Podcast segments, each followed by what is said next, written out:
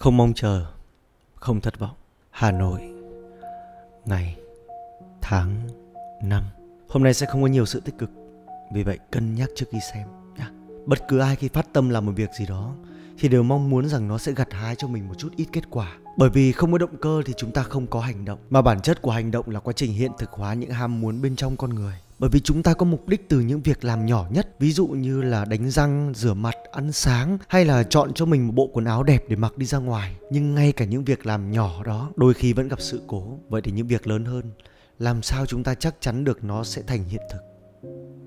Chúng ta không thể nào bắt người khác phải yêu ta phải đối xử tốt với ta.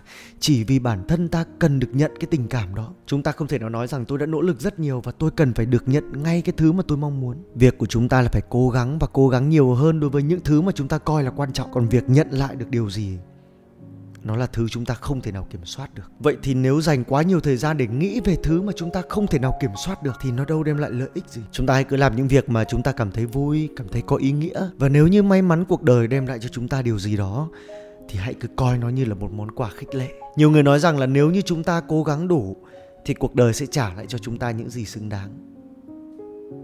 Nhưng thế nào là đủ?